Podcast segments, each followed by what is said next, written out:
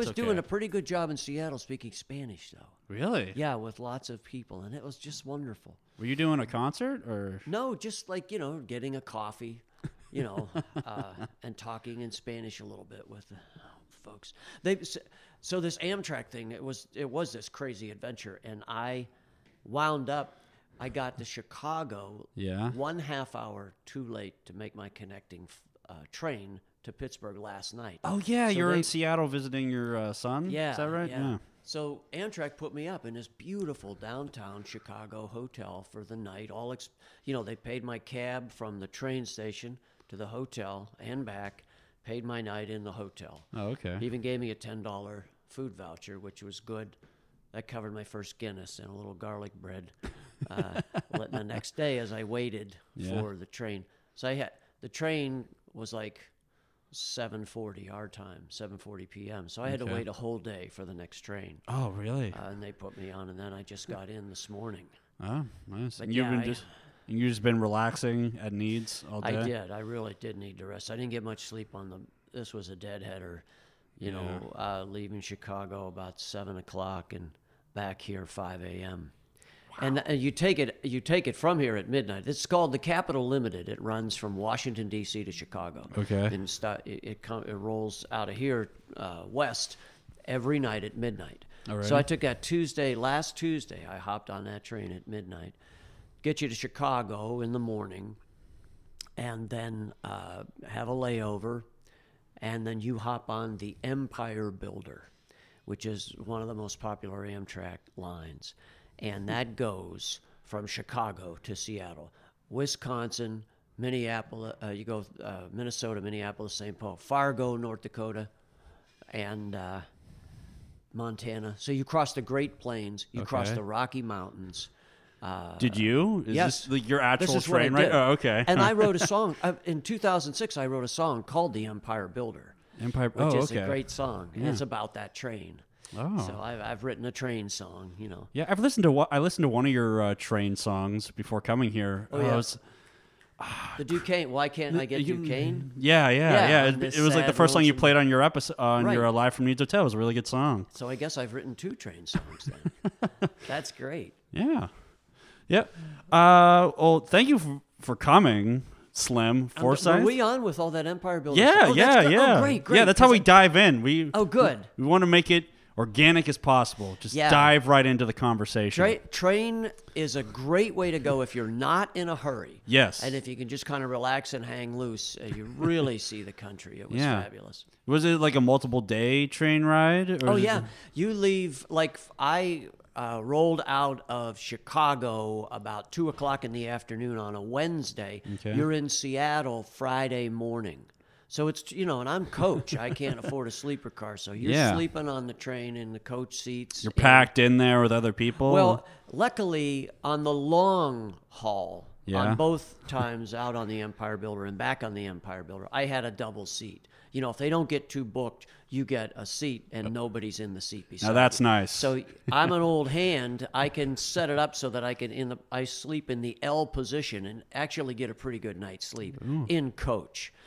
Uh, one of these days, maybe you know, I'll take the sleeper car all Yeah. the way to Seattle. And that's Splurge a little nice. bit, yeah. and you, that includes dining car. You know, they have a dining car on the train. Really? like the old. That's what I say in my song. You know, now folks will tell you all the great trains are just visions from the past, and the trains running nowadays ain't got the same old class. I'm here to tell you, friend, old Amtrak. She got one or two things right. I'm on the Empire Builder tonight. Ooh. Yeah, it's a good, it's a good old swing tune.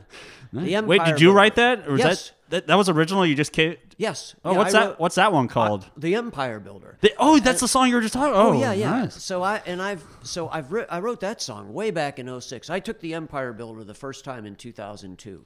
Yeah. Uh, from Chicago to Seattle, and uh, you take the red eye out of Pittsburgh at midnight, like I was saying, okay. to Chicago and hop Alrighty. on the Empire Builder, and. Uh, so in uh, 2006, I wrote that song. It's on. It's available on my uh, greatest hits, Slim Forsythe's greatest, Greatest hits, Hits. which is distributed by Get Hip. Get hip. And uh, do you have a website? Do you have a? I just use my Facebook. you just use your Facebook? Oh, yeah. okay. Yeah, I see you post And- a lot of stuff And uh, with through Get there. Hip, now that I'm on a label, now it's a uh, it's a very well respected kind of garage label that's Yeah. been in business here for 30 years in Pittsburgh. Oh, it's a but- local. but they're worldwide. Oh, nice. And uh, radio, record stores all over. And uh, but I'm on Get Hip now. Uh, it's owned by Greg Kostelich and his wife Barbara uh, Garcia. And Greg was in the Cynics and that whole thing. It, it start. It's mostly like garage band, surf, punk, but it's broadened out now to this thing, uh, kind of a side project, which is the Get Hip Folk Series. And I'm on there with artists like Zach Kime, Some Kind of Animal, Benjamin Sweet, uh, Steve Shuley. Uh, and I've got an album uh, out on the Get Hip Folk series called This Is Slim Forsythe. But my greatest hits CD is also available through Get Hip. But that's the thing, I don't need a website because they do such a great job you know, on the internet, Yeah. cyber promo. You can listen to my music, you can download it Yeah. electronically, you can mail order it. And they've got the Get Hip record store over uh, at 1800 Columbus Avenue over on the north side, right up above the Johnny Angel Ginchy Stuff Museum. Oh, okay. Uh, they've been there for a really long time. Wait, time. like in Pittsburgh? right in Pittsburgh. Oh, wow. right in Pitt- yeah. okay. I've never Yeah, even so heard of that. It's, it's like it's called Manchester, but it's really the below Beaver Avenue, in Mm. between Ohio River part of the north side there, to down look that up. Alcosan and UPS, and just beyond the the Science Center, really. Yeah. and the casino. It's down in there, uh, and I'm, I'm thrilled to be on Get Hip. But like I say, uh, unlike unlike a lot of uh, recording artists, I decided to get my greatest hits record out of the way before I. Oh became yeah, you famous. predicted your greatest Yeah, hits. yeah. And these are all original tunes. Yes, yeah, great. Slim Forsythe's greatest hits is available on Get Hip. Uh, you can Yeah. gethip.com. Uh, www.gethip.com Hip.com. and search Slim Forsythe and it'll it'll all come up and you can Yeah. buy and sell and listen and it's all great but uh, if people want to hear my song the empire builder Yeah. that's the way and i did it with a great band uh, lap steel guitar fiddle bass drums Was this the band you had on your TV show, Live from Nied's Hotel, or was that Uh, just no i've i've uh, I've been very fortunate to play with all kinds of really great people and fabulous musicians. Uh, down, I've been doing this now since about 04, 05. a oh four? Yeah. So, uh, and uh, my TV show, The House Band, were Pittsburgh's notorious country heck hounds, those Beagle Brothers. Tremendous uh, sort of outlaw country uh, outfit based here in Pittsburgh. Are they country just like uh, you? Do they play the same type of country like you do? They have a lot of original material that stands in that tradition. Yeah? And uh, they are, uh, but they they'll do uh, you know Johnny Cash and uh, David Allan Coe. Uh, Uh-huh. They'll do uh, uh, some Faron Young. Uh, they'll do and, and like Warren Zevon. You know they'll they'll Oh, do a- okay. a, lot of um, a lot of people call it Americana these Yeah, days. I heard that. I'm not much of a category guy, but uh, the You Beagle keep it Brothers- simple. You're just like Yeah. it's country. Yeah, but anyway, the Beagle Brothers, a Yeah. great band based here in Pittsburgh, and who have uh, I have collaborated with them many times down through the years. You toured with them a lot, or I did. Yeah. I did years ago, uh, and uh, back we made that the TV show you're talking about live from Nied's, Nied's Hotel, Hotel. which anybody can watch now on YouTube. yeah, that's how I found about it. Uh, yeah. Nied uh, Jimmy Nied actually. Jimmy uh, Nied. I came back from uh, uh, I went there with my improv class, Uh-huh. and uh, me and uh, Woody were like, "Oh, we want to talk to Slim." And Jimmy Nied was, and Jimmy Nied was like, "Hey, come over here." He's like, he's like, "If you want to check out Slim, you watch this." And he wrote down live Oh from Nied's gosh. Hotel on he YouTube. gave you a homework assignment. I'm, I'm glad I did it. It was very Yeah. fun. It was really cool to because um, Woody told me about you, and I found your story really interesting. Because uh, you were just this guy, and you had many jobs before you Oh, sure. before you fully decided to just live your dream of being a country musician. And I like the part you said in the episode is when your dad just finally told you like. Did he say like you're living the life, or you're acting like a frustrated musician, or what? what do he said was uh, he said son you're you're nothing but a frustrated musician and, how- you're not going to be happy until you're doing what you want to do. And that went all the way back. It wasn't country for me Yeah. at first. Like millions of kids in my generation, I was eight years old and I saw the Beatles On Ed the Sullivan. Ed Sullivan Yeah. show. I was a sitting duck. Honest to God, Alex, from that moment to this moment sitting here talking with you, Yeah. that moment in February 1964, I was eight years old. the only thing I ever really wanted to do was to be in a band. You know, I wanted to be Paul. Well, a lot of people wanted to be Paul. Yeah. Sure, seemed like the friendliest one. He seemed like so, yeah, sweet. Yeah. So I and I've done just about everything but that. But uh, and I came to country music late. I it wasn't until I was really almost in my 40s. I'm 62 now. Okay. Uh, that I started listening uh, seriously To country the music. music of Hank Williams Sr. That's Yeah. what got me on uh, the country path. A lot of his old gospel duets with Audrey Mae Sheppard, his Yeah. wife, Dear Brother, and Lost on the River, and uh, Jesus Remembered Me. Uh, and then, of course, the classics, you know, Your Cheating Heart, Move It On Over, Lost Highway. Yeah. That now, as a kid, of course, you get a little bit of that by osmosis. Jambalaya, Hey Good Looking, you know. Yeah. I even saw the George Hamilton movie that was called Cheating Heart.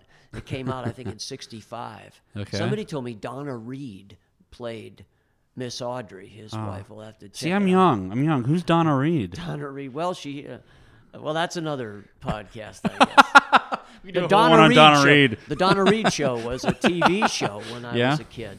And uh, Carl Betz was her husband, and the guy that played the wacky neighbor next door wound up being uh, uh, Bob Crane, who went on to be Hogan in Hogan's Heroes. Oh. Yeah, Bob Crane was the wacky neighbor next door on the Donna Reed show. Okay. Well, anyway, Donna Reed, I think, played Audrey, Hank's wife, and George Hamilton played Hank Williams. I'm just saying, as a kid growing up in Bradford, Pennsylvania, Yeah. I saw that at Dipson's Theater downtown. Didn't know what I was watching, but you know, Yeah. you, so I mean, I had heard of Hank Williams, but it wasn't until I was an older man in my 40s that I really that stuff really started to seep into my heart and, And that's a good feeling, though, isn't it? Like when you get old enough where you can finally like get it. Yeah. Like it, it like clicks in. Mm-hmm.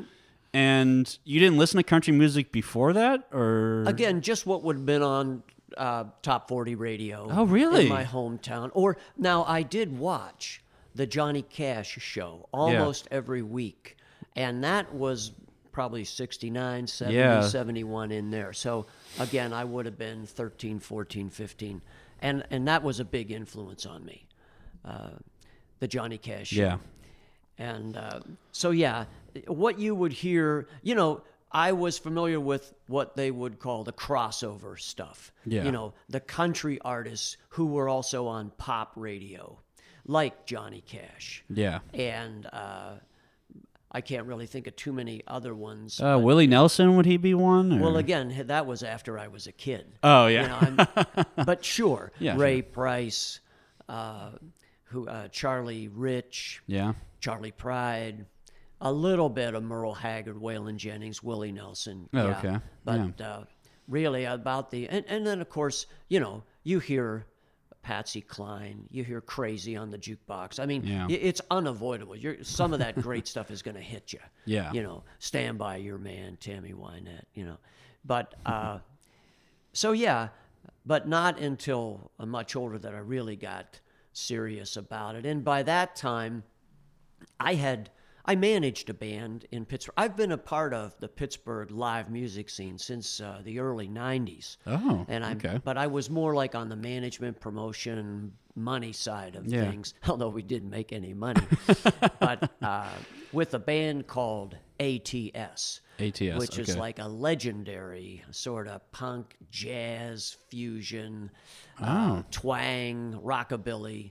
Are you into that stuff or? Oh, I'm into rockabilly. yeah, Uh, rock. Yeah, I, I'm into good music wherever it's found. You know, like Yeah. I said, I'm not much of a category guy. I've listened to a lot of jazz in in my life, and Yeah. and uh, but anyway, ATS was a power trio, drums, bass, guitar, Okay. and their uh, I managed them and went all over with them, and we tried to make it. You know, we got close and didn't quite punch it through. We were we were trying right about the same time. Rusted Root came out of Pittsburgh like a house on fire. Well, they're a local band, Rusted Root. Oh, Rusted Root's right from right here in Pittsburgh. Really? Yeah. I, I had no idea. Rusted Root was the soundtrack of the 1990s. Yeah. They came out of here and went out and found their audience. They got signed by Mercury Records and they went platinum once or twice and Yeah. have hits. And their music wound up in movies, TV shows all over the place. And and I know a few of them.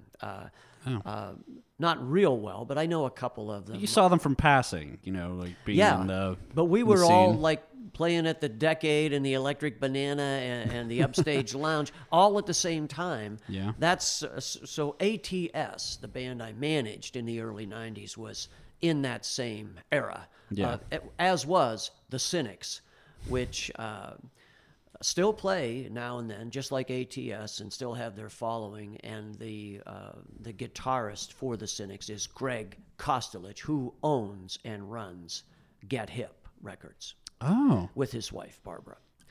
And uh, so, uh, but like I said, I performed a little bit with ATS, and I really want the thing I wanted to do was sing Yeah. and play, uh, but uh, I wasn't really that good of an uh, on an instrument back then. I'm still on, on my best night even today. I am a mediocre rhythm guitarist, but uh, I could sing and Yeah. I got a few other things Up your going sleeve, on. yeah, yeah. Uh, but I've had the privilege to surround myself with fabulous musicians. I can talk about a few of them later if you'd like. oh yeah, of course. But uh, so I never really got the chance to be a singer or a recording artist with ATS. And Yeah. that kind of tailed off around 95, 96. And then this Slim thing came along in 2004. Yeah. Oh, and yeah. like so like what were you doing after that? Was that your main job being the manager back then or No, like I mean we're not. We're not. None of us are making any money at any of this. you know, uh, having the time of our life, going all over the place. you Yeah. know, You're just having fun with friends. Yeah, Buffalo, Cleveland, New York City, Philadelphia. Back then, you know. Yeah. And uh, and recently, I've played New York City, Rochester, Buffalo, oh. uh, as with the Slim thing. But uh, so no, I've always worked. You know, Yeah. I I work. Uh, I'm an attorney, but well, I was an attorney. I've yeah, got a law degree. That's what I was told. I mean, what kind of law did you do? Well, I'm I'm I'm no longer licensed to practice, so please no call Don't- it. don't- no call don't call Slim for legal advice. Free legal advice, yeah. uh, some people really don't get that. Uh, Oh, like people come up to you after shows. It's like, "That's a great show." Okay, here's Yeah. the issue I'm going through. yeah, or, or it's like, you know, I haven't paid my rent for six years. Can that guy throw me out? I'm like, yeah. I'm just saying this to you I'll as you the myself. Yeah, yeah, Leave me alone. Yeah, but like, um, what kind? what kind of law did you do? Well, I so I got my law degree from the University of Pittsburgh in 1984, and off and on I was licensed to practice in the Commonwealth of Pennsylvania for about 25 years. Yeah. Gave it up or, uh, at the beginning of 06, 2006. Uh, but most of that time, I worked for the government of the Yeah. city of Pittsburgh. I worked for City Controller Tom Flaherty for a long time, and I just recently wrapped up a three and a half year stint in the Peduto administration. really? Uh, yeah, I, I was in the Office of Management and Budget doing fleet acquisition. Ooh. I'm Buying fire engines, cop cars. We even bought mounted patrol horses, uh, garbage trucks. Uh, I, I did a lot of interesting things, but Yeah. but just to say that all during the time uh, that I was trying to make it Yeah. as a recording artist, uh, I had a straight job almost Yeah. all the time. Uh, so I never really practiced law except briefly right out of law school as sort of a young associate at a local law firm. Yeah. But I went into uh, city government and did a variety of things. Yeah, many First in the controller's office and then in the mayor's office, and it was it was all very good Yeah. f- to me and for me, and I'm very thankful. Yeah. Peduto seems like a nice guy. Oh, he's he's the cat's meow. He, he's a sharp guy. too. People come up to me and they say, "Hey, Slim, who's really running the show down there?" I say, "Let me tell you something. Bill Peduto runs his own Yeah. show. Uh, that guy is sharp as a tack, and he." He, he knows what's going on, and he picked me up like a stray dog. It's a long story. I, I go way back with him. Really? When, when he was uh, uh, uh, an aide to City Councilman Dan Cohen, Yeah. I was an aide to City Controller Tom Flaherty. This was back in the mid 90s. And so Bill, mayor, uh, but back then Bill and just Bill, and yeah. me, we would work together on things behind the scenes while our two bosses, you know, Cohen and Flaherty, you know, kind of uh, tackled these issues head on uh, in the public eye. And a lot of it had to do with uh, what eventually became the three stadiums, you know, the two, the new baseball park Yeah. and the new football stadium and the new uh, Penguin Arena. And I mean, Bill those two Peduto were working on it on the yeah, they stadiums? were trying to figure out is this a good deal? Is this a bad deal? What have Yeah. other cities done? You know, I mean, it's a real long story. I wound up parlaying the whole thing into a law review article and actually got a free trip to Milwaukee, Wisconsin to deliver a presentation at uh, Marquette University. And, uh, but so Bill Peduto and I worked together on things like that. Yeah. And so he knew uh, I, and then I ran into him. He became a fan of my music. Oh, uh, really? later, uh, and then uh, we ran. So I, we're celebrity servers. Okay, here's the story. Okay. We are uh, celebrity servers for the North Hills Community Outreach annual spaghetti dinner uh, fundraiser. We're out there with uh, Dwayne Woodruff, Manny Sangi, and Jimmy Krenn, uh, a bunch of other people. And Mayor Peduto had agreed to do it. It was out at a restaurant on Babcock Boulevard Okay. and old Slim Forsythe. So I'm there in my hat and my shirt, you know, Yeah. in my full Slim regalia with my sweetheart, and we're all at the dessert table. Uh, and I got to say, the mayor was not really serving too many desserts. He was just kind of standing there talking Yeah. to people, and I was doing all the heavy. Oh, you were doing all the heavy you know. but anyway, so we we got a chance to renew uh, our friendship and acquaintance, and uh, just got talking. And he basically, uh, at the time, I was a school bus driver. Uh, that hasn't come up yet. Really? Uh, yeah, I was a school bus driver for six years. That's Yeah. another whole. I was Pittsburgh singing school bus driving cowboy, Slim Forsythe at your service Nice. and uh, that was a, a, a very interesting uh, chapter in my life. Uh, I I, left City Hall at the beginning of 06, uh, did a couple of things, and then drove a school bus for six full school seasons. And then went, then that's, I was at the end of my sixth school season when I ran into the mayor, and uh, he said, Well, do you ever miss it? You know, t- we're talking about City Hall days, you know. Yeah. And I said, Well, I got to tell you, Mayor, uh, every once in a while when the kids are bad, uh, yeah, I do miss it a little bit. And I, I stood there, served a few more pieces of pie, and I looked him in the eye and said, You got something in mind? And he said, Yeah. And uh, so he offered me a job on the spot, and I took it. So I went back, went back to the farm. and from about June of 2014, right up until the end of this year, Yeah. the end of December 2017. I, I did fleet acquisition and, and other. I was like a fixed assets manager, asset management, Okay. and I sold surplus material on GovDeals and uh, inventory uh, stuff like that. But mostly, what I did was fleet acquisition. I was involved in the purchase of the new fireboat. Like I said, I was involved with uh, reinstating the mounted patrol unit Yeah. and uh, a lot of stuff with fire engines, ambulances, cop cars, garbage trucks. Yeah. Uh, it was really quite a nice run. And, Yeah. uh, but You now I'm sort years? of retired. Three and a half years. yeah. Yeah. So I'm sort of retired now. I don't really have a pension.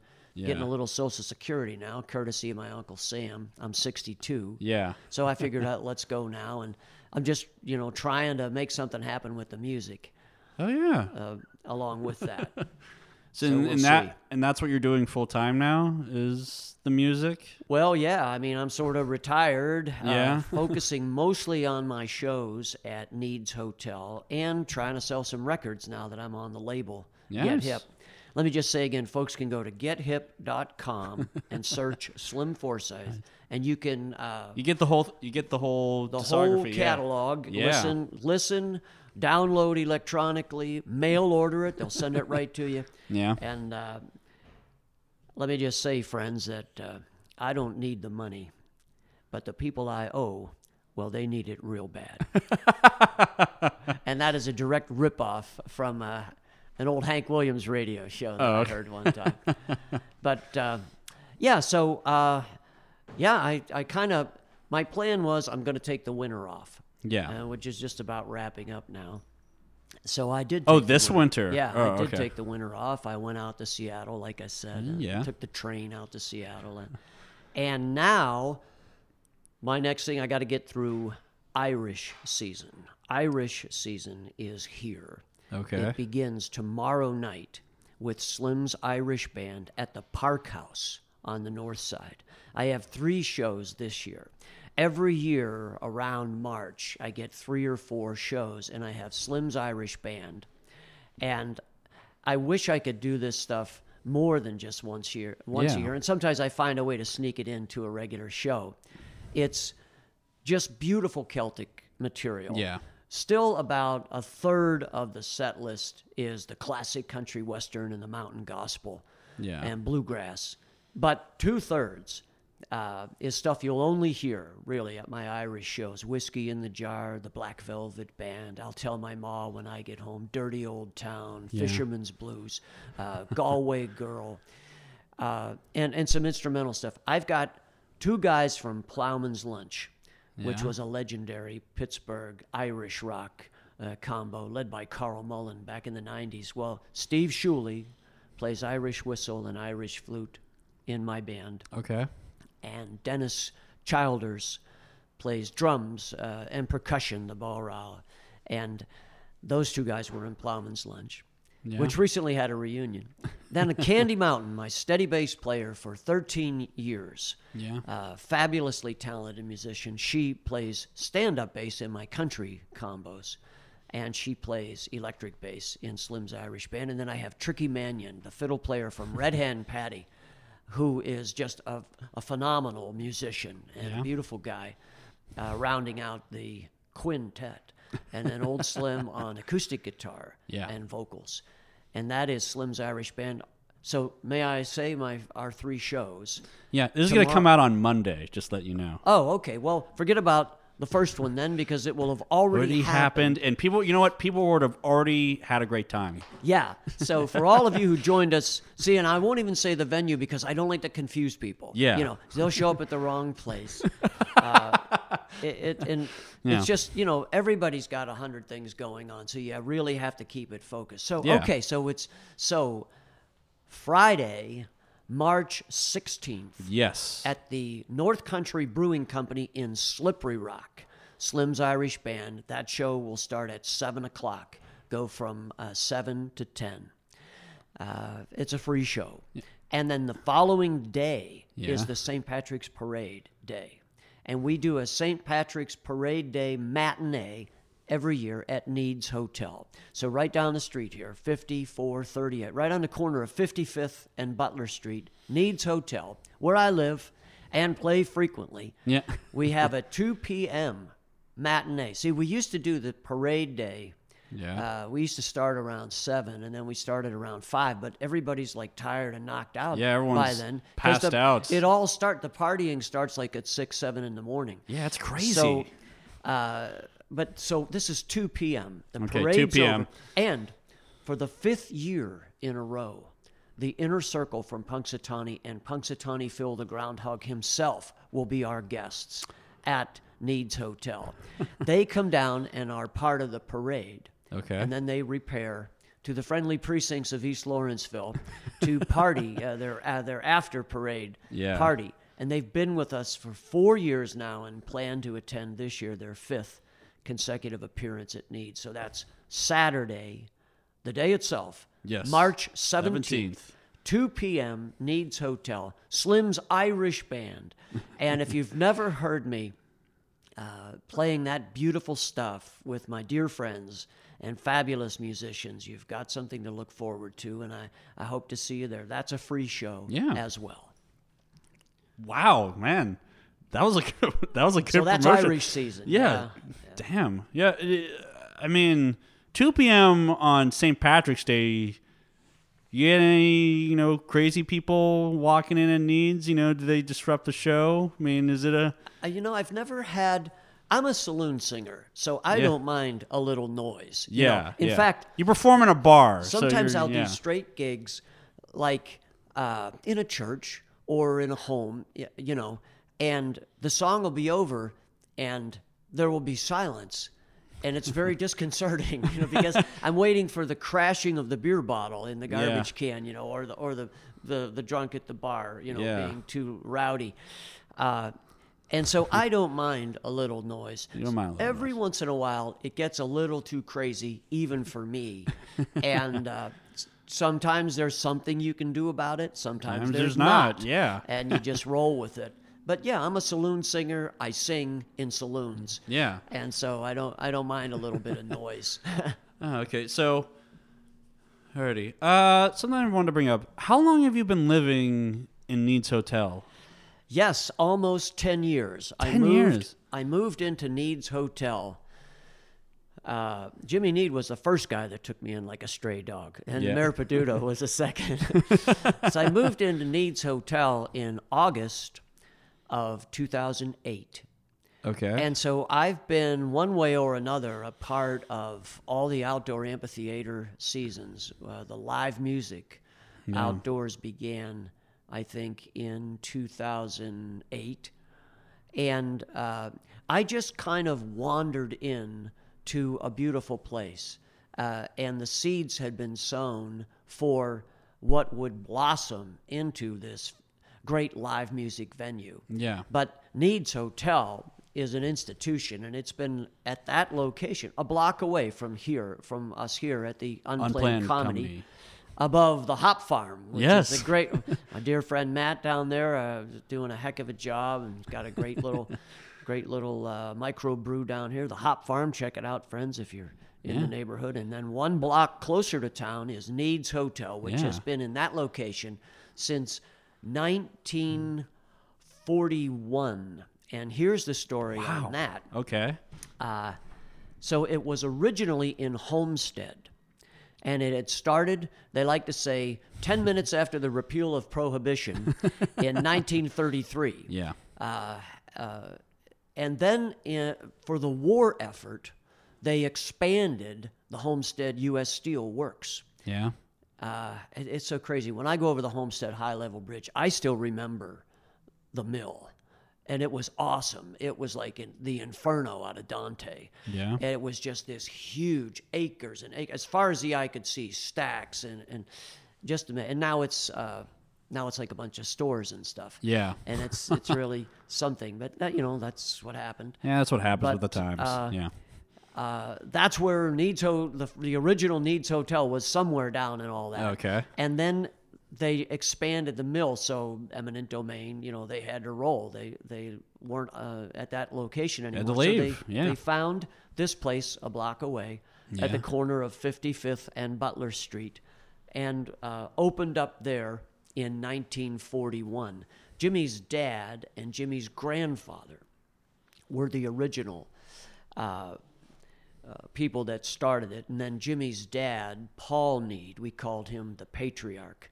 He was a legend in this area for many, many years, lived to be in, into his 90s, and uh, was a World War II combat veteran, a liberator of France, wounded uh, as part of the uh, D Day invasion. Okay. So I mean, this was, and then, you know, I got to meet him uh, and knew him uh, for several years before he passed on, and that was a tremendous blessing to me to know Paul Nied, just a hell of a guy. And Jimmy is a chip off the old block. Jimmy really is like the parish priest, Yeah. uh, and Nied, and we're all like his flock. Yeah. And uh, He's a character. I've met him a couple times. yeah, he's and so so I just kind of wandered into that scene yeah. and You never met uh, Jimmy before that? You just kind of walked a, in. at the by the time I said, "Hey, I need somewhere to live," uh, I was up in Morningside. Yeah. uh, needed to leave Morningside. Uh, I had been up there for six years. Uh, Yeah. Loved it. Uh, had a good experience there, but needed to. Uh, You're making a change in your life, and Yeah. you needed to go down. yeah, basically, yeah. my favorite second ex-wife said, "Our son." Has gone to college. The deal was when he moves out, you move out. You Aw. got to go. she let me come back there to Morningside to live while my son grew up. And so I lived with my son from the time he was 12 uh, up till he was 18. But the deal was, yeah, you can sleep on the sewing room floor, but when he goes to college, you need to find another. How many years was it like that? Like, Six. six, and you was just you and your wife weren't getting along. My ex-wife. We your your ex. Yeah, yeah, your ex-wife. for sorry, many years sorry. prior to that. Yeah, your ex-wife. Well, I'd left my third wife to move back in with my favorite second ex-wife in this situation. Yeah. Yeah, you're going to need a scorecard here in a minute. So let's move on to Nied's Hotel. So, so Okay, I get it, I get it. like- Yeah, I like fine. put the word out to bar owners. I had Yeah. always had this dream of living above a bar. Really? And by that time, I was slim. Forsythe. It was just in the early years, you know. Yeah. 08. You're a little bit known. You didn't have a record out when you started, like in 2006. No, no, I didn't put my first record out until 2009. How many records do you have? Well, I've put out three now, three full length albums. Okay. and uh, but a lot of what was on the first one and two went on to Slim Forsythe's greatest hits, hits, which nice. is available, the best, the cream, I think. The cream of the crop. Yes. And then this, uh, this is Slim Forsythe, my new solo effort on Get Hip. Oh, is my third full length record. Uh, Yeah. And then, of course, we did the TV show yes. which I also uh, put my heart and soul into and feel really good about. But Yeah. so, like in 2008, Okay, I had so- I was sort of a regular at Nied's Hotel by Yeah. that time. You know, Morningside isn't too far away, and I had gotten to know Jimmy a little bit, and I think I had even played once in the bar. Uh, I got an open mic night. Yeah, or- it was kind we just me. I think I did some duets with Jenny K. Snyder, and we just set up in the corner of the bar and sang for a few hours. And so, uh, but I was getting to know Jimmy, and you know, you know Jimmy. Yeah. he'll give you the Jimmy Nied treatment, and he'll Yeah. he'll bring you into the fold. And uh, so, at the time I needed a new place to live, I had this idea that I wanted to live above a bar. So I called up my buddies at the Bloomfield Bridge Tavern. I Yeah. called up my uh, John Purgle, my friend at the Thunderbird Cafe, where I was playing once a month as Slim Forsythe. Where's Thunderbird Cafe? Well, it's down in uh, it's in the 4000 block of Butler Street. It's across from the Get Go at Yeah. the corner of 40th and Butler. It's right in there. It's being uh, it's going it, this is another whole story. It's undergoing a major renovation. Okay. And I got a sneak peek because I was walking down Butler Street just before I left on the train Yeah. to Seattle and John Purgle came out of nowhere. He said, "Slim, let me show you what's going on." So he took me. I mean, it's like the catacombs of Rome, uh, down through these passages in these old buildings that Yeah. they've kind of like got a complex there now on the corner by the bank. It's right beside the PNC Bank. Uh, across from the state store on Butler Street. It's right down in central Lawrenceville. And what they're doing there is amazing. Uh, and the stage, the concrete for the new stage had just been poured the Yeah. day before. Uh, so anyway, I got like uh, in progress. A nice little sneak peek. that. And that'll be re- they they say they're reopening in May. But anyway, back in 2006, 2007, 2008, I was yeah. playing once a month at the Thunderbird. At so the I asked John yeah. Purgle, I asked uh, the Frankowski brothers up at the Bloomfield Bridge Tavern, Okay. and I asked Jimmy Nied, and I basically said the same thing. It's like I need a place to stay. I'd I'd love to live above a bar. Is there something? Or do you do any of you know of? And when you asked that, did they give you a look like, really, you want to live on top of a bar? Or are they like, um, No, I think they get it. I mean, John Really? Yeah. Purgle's a musician himself. He, Yeah. He's got a band called the Pawnbrokers, and uh, which guy is this? Which one? John Purgle, the owner of the Of Thunderbird. Thunderbird Cafe. Okay. Yeah, and uh, the the Frankowski brothers up there, they owned a, a couple of the adjoining houses and rented, you know. So I, and uh, but uh, everybody was real nice about it, but Jimmy was really the only one who could get back to me with a live option. And he said, "Yeah, Slim, let me talk it over with my wife because he and his wife live on the second floor." Oh, okay. And he said, "I think we got something up on the third floor, you know." Yeah. And so now, so but anyway, we worked that all out, and I live in the honeymoon suite. Ooh. Uh, Oh, I yeah, I a think you room. did mention that when I have a we room talked to up you. there, Talked about you. and there's two other uh, men. It's a men's hotel. It's basically like a boarding house. Oh, cool. And uh, it's all built right into the liquor license and everything, and uh, that's why they call it Nied's Hotel. Hotel. It really is. And I've been there now. I'm in my tenth year, Aw. and uh, like I say, I've wandered into a beautiful place. And I kind of, other people had already set, uh, the had built the foundation for the live music scene that was to Yeah. come. And I kind of added uh, my unique slant on that with the country thing and uh, the the TV show Yeah. and so forth. But others had uh, gotten the idea about the outdoor amphitheater and so forth. Oh, uh, where's that at? Outdoor. Well, it's the it was a vacant lot next door, and they Yeah. built a stage there. Okay. And they have music uh, pretty much on Saturday nights, just one night a week. Uh, Yeah. You know, uh, Saturday nights from May through September, weather permitting, they'll have an outdoor show. You could. Uh, and I've done numerous uh, of those, and but I, I love the indoor shows even more. I Yeah. love playing on the outdoor amp. The we call it the acoustically perfect outdoor amphitheater stage. Yeah. That's because it's got the kitchen exhaust fan right above the stage, and when you get like the uh, the fan uh, kicking out all the grease, sort of combining with the roar of a pat bus Yeah. going by, you get this ambiance that really is unparalleled in any other live music venue Yeah. uh, that I, that I, with which I am familiar. Uh, so it's the acoustically perfect outdoor amphitheater, and it's in its tenth or eleventh season. oh, nice. But where's I that at again? Where? Uh, well, yeah, where's that again? Right next door to Nied's Hotel. Really? Oh yeah, it's And it that was- lot, like where the Yeah, the plaza lot. is? Yeah, there's a stage. You'll have to check it out. There's a there's a big old stage right under that huge pine tree. Okay. Yeah, and then there's a a house behind that. We call them the porch people. They come out on their house. I had no uh, idea. Yeah, the way that happened was there was another house there, and it was an old woman who lived there for years, and Jimmy was like a son to her, and he'd bring her over the chicken soup, and and at the end, uh, she brought her kids together, and she said. Uh, Nobody gets. Uh, don't offer this house when I'm when I'm gone.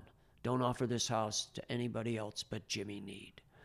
And so he wound up getting that property and tore the house down. And uh, with the help of a couple of brothers of mine, Bobby Lokar and Johnny Vento, Yeah. who is the uh, started the Nied's Hotel band. Johnny Vento, Bobby Lokar manages them Yep. they hatched the idea to build a stage out there Okay. and built the stage and worked with Jimmy. So those three guys already had set the process in motion. And I just kind of wandered into things Yeah. and played a little bit at first. And now. And, is this when you like first started living there when that was going Yeah. on? Okay. Yes. It, it all sort of coalesced in 2008. Yeah.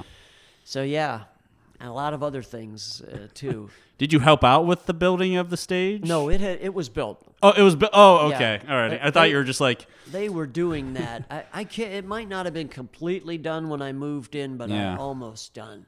And uh, yeah, so I didn't have any part with the bricks and mortar Yeah. of that, but I, I, I would, I will take a little bit of the credit for building up the scene. Yeah. Uh, like telling other musicians, like, hey, you know, there's this new thing going on around here. Yeah. You know. and playing it many times myself. And, Yeah. And then I sort of, I, I sort each year I sort of uh, have my standard set of gigs.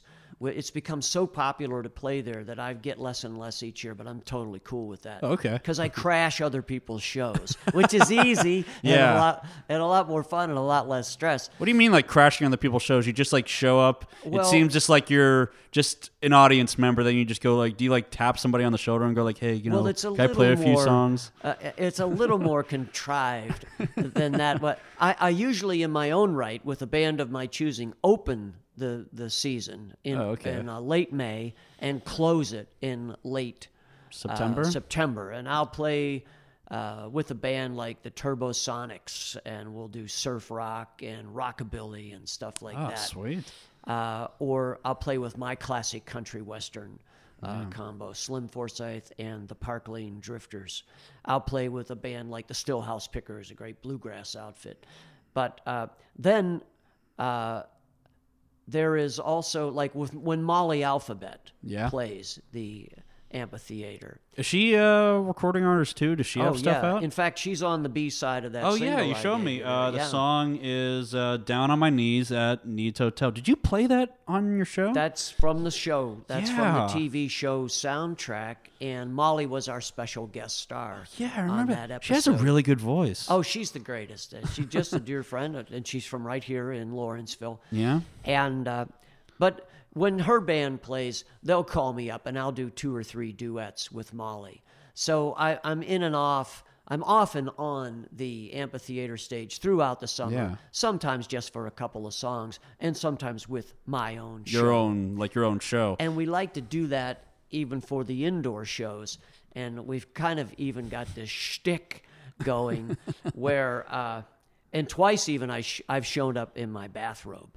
And like I'll sort of come out, yeah, my bathrobe, cowboy hat, and guitar. Yeah. And it'll be like At Nied's Hotel. yeah, and it's like, who's making all this racket down here? You know, and it'll be like the Shiners or Yeah. uh, Texas Techs and the Honky Tonk Project or, you know, some other pals like that. And it's like, well, listen, uh, you know the rules. If you're going to make all this racket in my game room, you've got to let the old man sing a song or two. So it's like, well, do you know Mama tried? Yeah, I do that in D. First thing I remember knowing, you know, and so it's like, and it's great. And but I did actually do it twice in my bathrobe. But usually I usually I do it in. Were uh, people confused? Like, uh, is this part of the show or? I don't know. I think one time we really, one time it was just magic. You, well, you're an improv comedian. Yeah, yeah, You know yeah. what I mean? One time it just like clicked, and it was like, yeah. wow, this is this is solid gold. And the second time we did it, it was like what? It, it dragged. Yeah. You know, it kind of dragged, and you're like, okay, let's wrap this up. I'm gonna go put clothes on. Go put- I had clothes on. Oh, okay, okay. That was gonna be my next question. Just, Yeah, but I did. I think I actually did have my like my bedroom slippers on. Aw, nice. Yeah.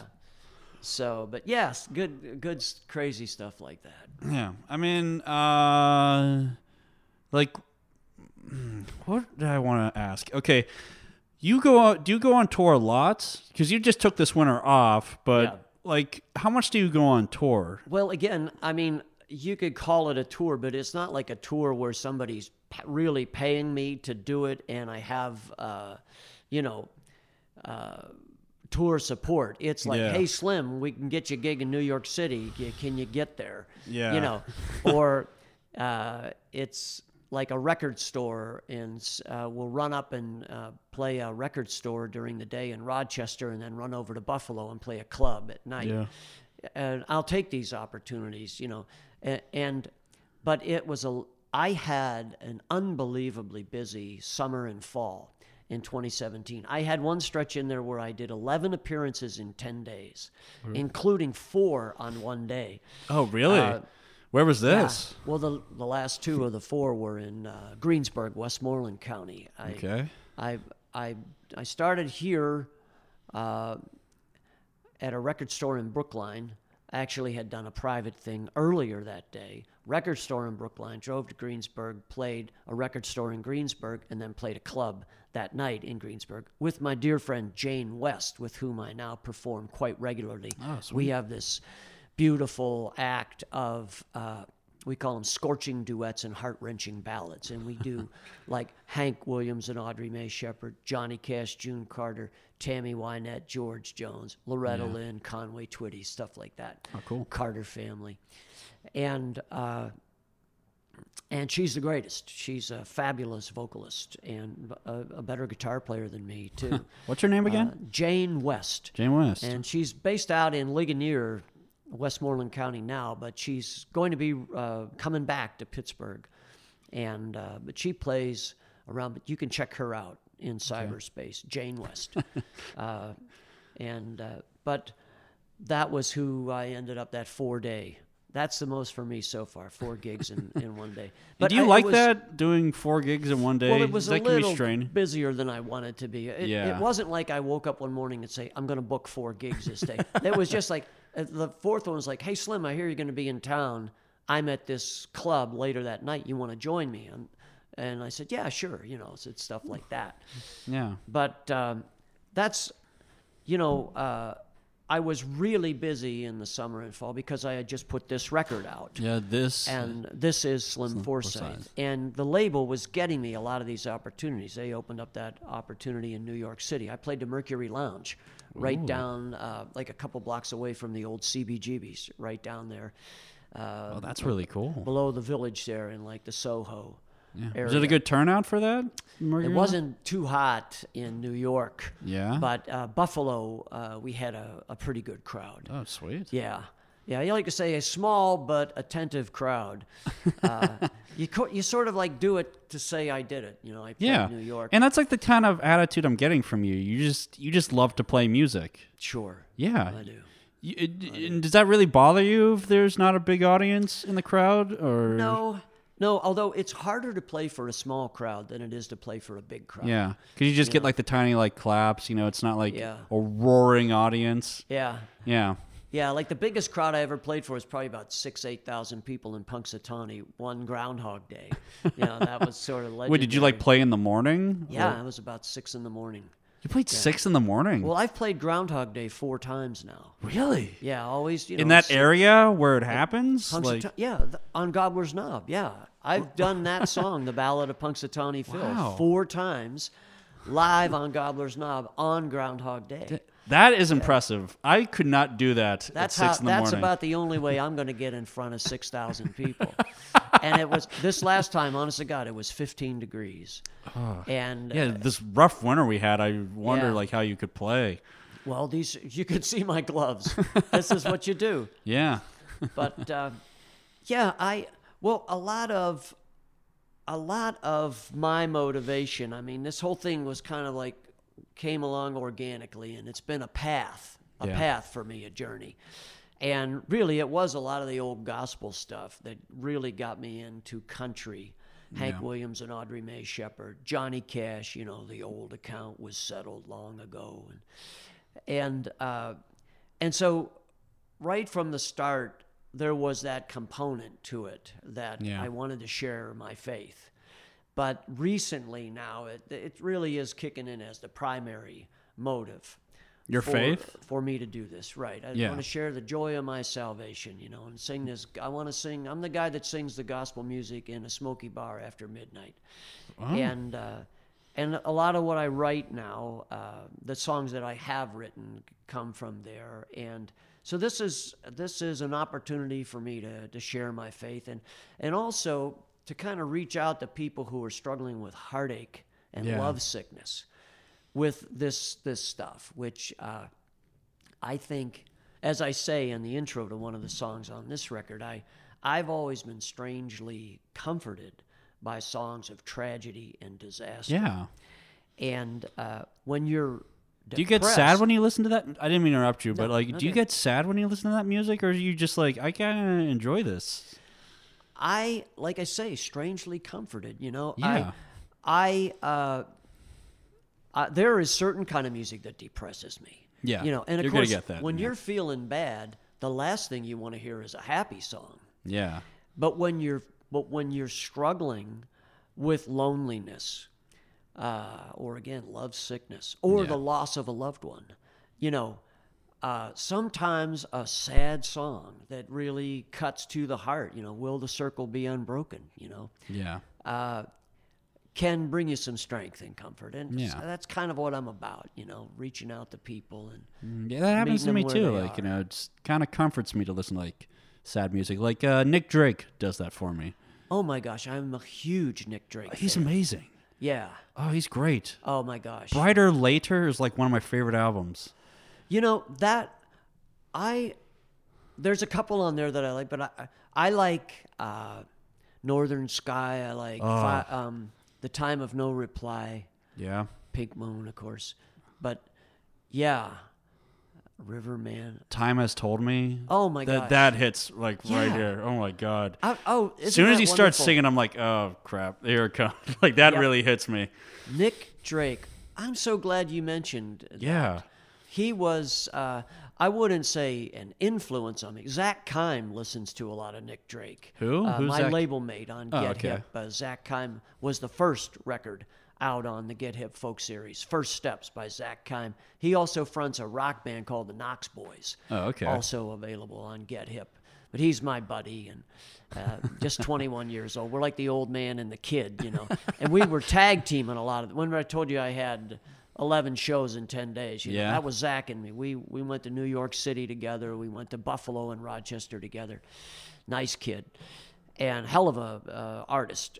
Uh, But anyway, he's a huge Nick Drake fan. So when we're driving, you know, six hours on the road, we'll we'll listen to Nick Drake.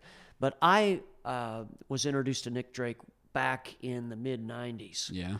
and uh, just fell in love with that stuff. Yeah. Yeah, it's powerful stuff. A tragic guy, but Yeah, a seminal influence on all. sad that he of- couldn't go on. Like he, he couldn't handle his depression. It's sad because he had a real talent. I wish the people, the people couldn't have appreciated it when he was alive. Yeah, Yeah, he had he had a big talent. Like I got into him just a few years ago, and I was like, wow, this is beautiful. Mm-hmm. It's just this one guy, and he just.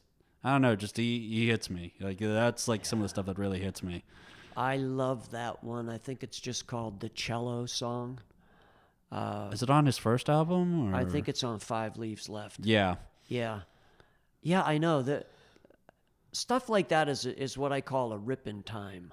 You know, it just comes out of nowhere, and it's just a fabulous example of how music can really yeah, grab you and really change, really set you on a different path. Like I remember, I'm a huge Gillian Welch fan okay, and I do a lot of her songs in my regular set, you know. And I met her actually, uh, had a brief talk with her at one of her shows when she was here in Pittsburgh.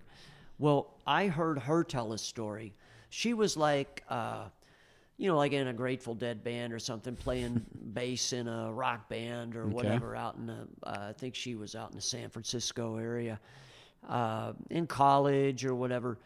And uh, she said uh, this guy who she knew uh, set her down and played her a song. And she said, and the interviewer said, and she said, and it just it turned my whole life around and Yeah. put me on a completely different path musically and creatively. like he, And like said- she saw him play it, or No, played it on an old record. Okay. And the interviewer said, "What was that song?" It was called "The Dream of the Miner's Daughter," and it's a song about. Uh, I mean, that's like old time hill country, high lonesome. You know. Yeah. It's it's a song about the little girl begging her daddy not to go to the mine that day because she had a dream that Yeah. there would be a terrible accident. And, and so the song is him trying to comfort her. Oh, it was just a dream, honey. You know. Yeah. And then sure enough, he goes and there's and the There's an dream accident, yeah. was right. And so the dream of the miner's daughter, that was the song that that set Gillian Welch on uh, on a whole new path, creatively, musically, and spiritually. You Yeah. know, and uh, she was a huge influence on on me too. Some of her stuff on the, her first record with David Rawlings, produced by T Bone Burnett, Burnett, was yeah. called Revival. Yeah. And there's some stuff on there that is just again a rip in time. Yeah. Just just beautiful stuff. Uh, by That's great when that happens. Like when you find just that one album Yeah. and it just hits you. Yeah, Like, oh, this is yeah. yeah. I've been waiting for this. yeah. Oh man. I mean, A lot of great music out there. I mean, you could spend your whole life. yeah.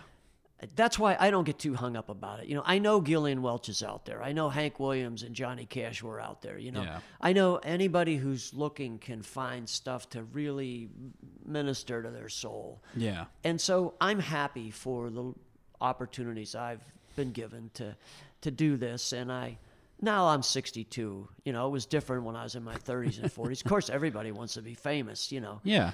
And who knows, maybe someday I'll get a hit record, but Yeah. uh and that would be fun just to kind of tag along on that. But that's not the main goal for you. You just want to play music. Yeah, I just want to uh, do this for every day of health and strength that the good Lord gives me, I want to uh, be singing and playing this, and uh, yeah, it, it's great. And I got this wonderful situation at Nied's Hotel, Yeah. Where I play I, about once a month. Sweet. Got like you got your full band up in there. April. Sometimes I do solos. Sometimes uh, uh, my band. Uh, let me just tell you a little bit about my band. Uh, Yeah, do it. So I also uh, I'll play like I said two or three times a year. I'll play with the Turbosonics, which we they're a uh, a classic instrumental surf rock band from here in Pittsburgh, and when they back me up. We call it the louder, faster, harder slim set, and uh, it's or the surfing slim set, you know. And we'll do like Eddie Cochran, and uh, some rockin' country, and we'll do Ray Condo and his ricochets, and Moon Mullican, and you know, like the old rock and roll, some Elvis stuff. Yeah. Uh, but that's like just some fun, and we do it. We have a standard Christmas show at Nied's Hotel Ah, with the. Turbosonics, Slim Forsythe and the Turbosonics, surfing Christmas Yeah. every year in December, stuff like that. But my where my real heart and soul is is the classic country western quartet, which is uh, when I can get them. Pete Freeman on pedal steel guitar, just a phenomenal musician. Uh, Candy Mountain, who is really Aaron Snyder, uh, on stand-up bass fiddle, and Tricky Mannion on country fiddle, and then rounding it out is me on acoustic guitar and singing Yeah. and that's Slim Forsythe and the Park Lane Drifters, and that's uh, we do. I like to say stuff from the classic era of country western music, which for me is kind of like a little bit before and a little bit after World War II. Okay. Hank Williams' first recording session on the Sterling record label was uh, December of 1946. So it's Bob Wills and his Texas Playboys, Ernest Tubb, Hank Williams, Johnny Cash, Buck Owens, Yeah. uh, and so forth. And then coming up a little closer, Merle Haggard, Willie Nelson, uh, and then Gillian Welch, and so forth, right up Yeah. to contemporary. Going back a little further, maybe I'll do some Jimmie Rodgers from back in the 20s, Carter Family, and Ah, so sweet. forth. So it's Stanley Brothers, you know. Who are the Stanley brothers? they were a great bluegrass outfit, along with Bill Monroe, Flatt and Scruggs, the Stanley Brothers. If if you take nothing away from this podcast, go out and listen to some Stanley Brothers Yeah. music. I like to get into uh, Yeah. bluegrass. It seems like a very interesting. Probably their best known song, one of their best known songs is Angel Band, Okay. which uh, Jerry uh, Jerry Garcia's band Old and in the Way covered and uh, was in the Oh Brother Where Art Thou soundtrack and just a lot of other people did it. Angel Band. They have a, my favorite song, my favorite all-time bluegrass country song is a thing the Stanley Brothers do. It's called Vision of Mother. Okay. So there's a homework assignment for you. Go check yeah, out yeah, no, Vision, I'll, I'm gonna of take it. Mother by the Stanley I'll Brothers. I'll Yeah. happily accept that homework assignment. Yeah. And the thing I'm enjoying talking to you is you don't seem bitter. You're you're 62 years old and you're happy Yeah. doing what you're doing. I like that. That's a good thing. Yeah. Yeah. Good. Well, I'm glad I come across that way because I sure wouldn't want to be be perceived as bitter. I, I'm thankful for the opportunities I have had, and I'm I feel like I'm living the dream. You know. So Yeah. yeah. You bitter. seem happy. You get all these great shows and Yeah. and you seem to have like so many connections. That's really impressive. Yeah. I've lived a long, full life. Had it seems like it. Yeah. Yeah. Yeah, well, uh, I want to thank you once again for doing this. You're a very interesting, fun man to talk to. Yes. Uh, Great. Thank you. Happy to be here, and thank you for this opportunity to tell people a little bit about myself and what I do. Yeah, yeah. You have a very interesting story, and I just wanted to talk to you. First time Woody brought you up, I was like, "Get that guy in here. I want to get. I want to talk to you." Well, we love having you guys a block away, and I want to wish you all the best and continued success with Unplanned Comedy Oh, here. well, thank you very much. Uh, uh, I'm gonna do a quick little plug for Unplanned Comedy. You're a good. Uh, you're very good at plugging your stuff. yeah, you're very good at it. Well, thanks. Yeah, I, I, I wish I took notes. Yes, yes. Um, make sure to go to unplannedcomedy.com for all your unplannedcomedy.com needs. Uh, check out the calendar for shows. And like I'm in a show here every Thursday, free improv, house team night. And uh, check out the podcast uh, on the show, mine, Garrett Titlebaum's, all the other great podcasts on there. Uh, Slim, thank you once again for joining me. Thank you, Alex. Pleasure to be here. Alrighty, take it easy. You have been listening to Unplanned Comedy Pods, a podcast collection.